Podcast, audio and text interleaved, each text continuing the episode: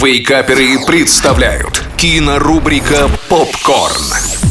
Всем привет! Это Николай Янчук, портал Киноафиша Инфо, и сегодня мы вновь поговорим о том, что стоит посмотреть в кино на этой неделе.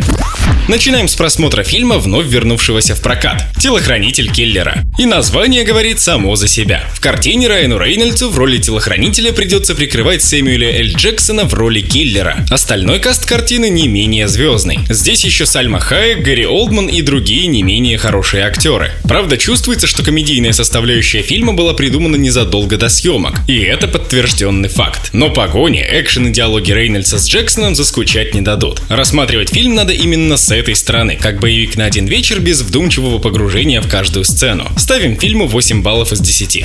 Далее у нас противоположность, фильм для тех, кто любит серьезный и вдумчивый просмотр. Итальянская картина под названием «Супергерои». Это мелодрама, рассказывающая нам о паре, которая по всем законам не может существовать. Потому как главные герои — это импульсивный мультипликатор и физик с холодным умом. События будут происходить в трех временных промежутках, символизирующих разную степень развития отношений героев. И течение времени в картине играет очень важную роль, так как именно оно показывает, сколько суперсил нужно паре, чтобы противостоять таким суперзлодеям, как ипотека и страх перед рождением детей. Ставим фильму 7 баллов из 10.